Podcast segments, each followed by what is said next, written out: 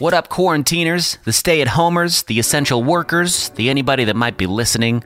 I'm Riggs, and thanks for checking out another Mental Health Monday. This is another mini episode. Today we'll touch on grieving our past way of life and how you can live somewhere in the middle emotionally, and that's probably best for all of us. Here we go grieving our past way of life, and being in the emotional middle. So we're all adjusting to a new normal way of life, right? And I'm starting to get sick of that phrase, the new normal, but at least for the time being, this is our way of life. Staying inside as much as possible, limiting contact with others, even close friends and family, wearing a scarf or a mask over your face, you know, when you run out every week or two to make an essential grocery run. Our former way of life as we knew it has died. And death usually means that you need time to grieve. And it's perfectly normal to feel the way that you do, sad or happy, or somewhere in the middle. It could be a mixture of both. Some days may be happier than sad, some days more sad than happy. Your former normal life is now gone. This can take a huge emotional toll on our mental health. Now, it's important to know that this is okay. It's okay to be bummed that things are different. It's fine to be sad that you can't make weekend plans and that you can't randomly text a friend to go meet up for patio drinks. It's okay to be devastated that you can't go to your first nice weather backyard cookout. It's alright to be upset that you can't make plans to go to baseball games or basketball games. Doesn't mean that you aren't taking the global pandemic seriously. And just because someone else might have it worse doesn't mean you aren't valid in the way that you feel. You're always entitled to the way that you feel. Acknowledge your sad side and don't be afraid to reach out to someone and talk about it. And don't feel bad if someone else seems to have it all together or if someone else seems to be getting so much more done than you do. Comparing yourself to the actions of others only causes you to fall into a shame spiral and start worrying about things that don't concern you. And most of all, you start worrying about things that you can't control. Someone else might be coping privately. Maybe that person is getting help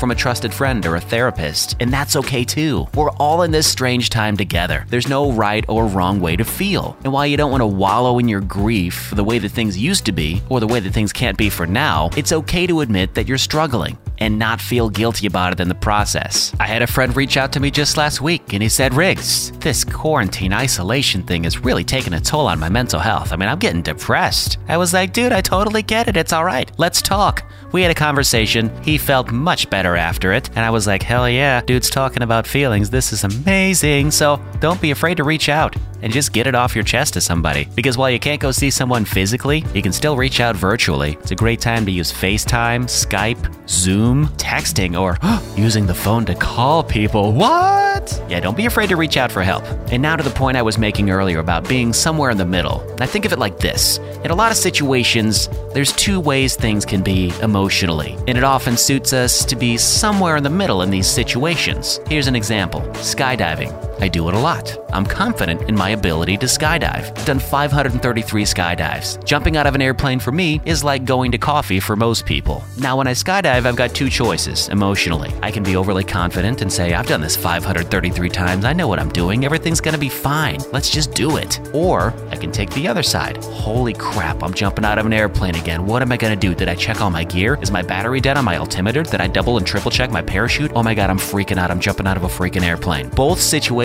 are insanely dangerous. In the first situation, I'm way too confident and probably going to be unprepared for any emergency I might encounter during the skydive. If I take an attitude like that when I jump out of an airplane, I get myself in some trouble. But if I react the other way, if I'm freaking out too much and overly panicking and overly analyzing everything I'm doing, then I'm going to forget about one little important thing that I have to do. It's much safer to be somewhere in the middle, very confident in my ability, but also aware of the fact that I am jumping out of an airplane. Now I'll make that same analogy about something that you can actually relate to. Take the global pandemic with COVID 19, for example. There's two styles of people, I think. Side number one, this side thinks that this is a vacation, it's time away from work, I'm working from home, you're drinking every night, you're having parties, you're sharing memes on Facebook, you're binging on Netflix, you're eating your emotions, you think this is just a flu bug, it's gonna go away soon, you don't care about it, the media's blowing it out of proportion anyways. That's one side. And then you got the complete opposite other side. They're washing their hands for 35 minutes, they're sanitizing everything, they're coating their house in plastic, they're freaking out and hoarding toilet paper. They think this is the apocalypse and everybody's gonna die. This is the end of the world. So the truth is that emotionally, we're all probably better off somewhere in the middle of this scale. Not panicked,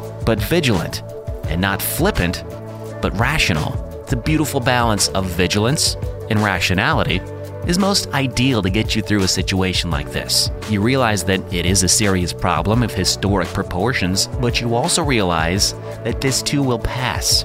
As long as you're following guidelines and being safe. There is light at the end of the tunnel. We just don't know how far we have to drive down the tunnel before we get to that light. If you're still freaking out, if you're still sad, think about this. There's scientists around the world that are dedicating their lives, that have been doing it for years and years before this pandemic came around, looking for vaccines and treatments and doing research, and that's their job. And they will stop at nothing until they find a vaccine. Some of the smartest people in the world, way smarter than you and me. Take solace in that. Know that work is being done out there. It's okay to be happy during these times. It's okay to be sad during these times. But if you can find a way to live somewhere in the middle of those two emotions for a majority of the time, you might find that the balance can bring you the calm that you need to get through another day. In the meantime, you stay healthy, stay safe, mind your mental health. If you find that you're having a ton of anxiety about the whole pandemic situation, check out my last week Mental Health Monday episode. Five minutes, five tips to center yourself and cope with your anxiety.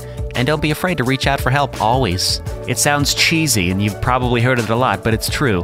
We literally are all in this together. You're not alone in dealing with the global pandemic. Everybody's going through it. Since we're on the mental health kick, the National Suicide Prevention Lifeline number is 1 800 273 8255, or you can always text the word hello to 741 741. That's the crisis text line. Thanks for checking out another Mental Health Monday minisode. It's a Riggs Off the Radio podcast. I'll talk to you next time. Enjoy the rest of your day, your night, your afternoon, your weekend, whatever it is you happen to be doing. Just make good life decisions.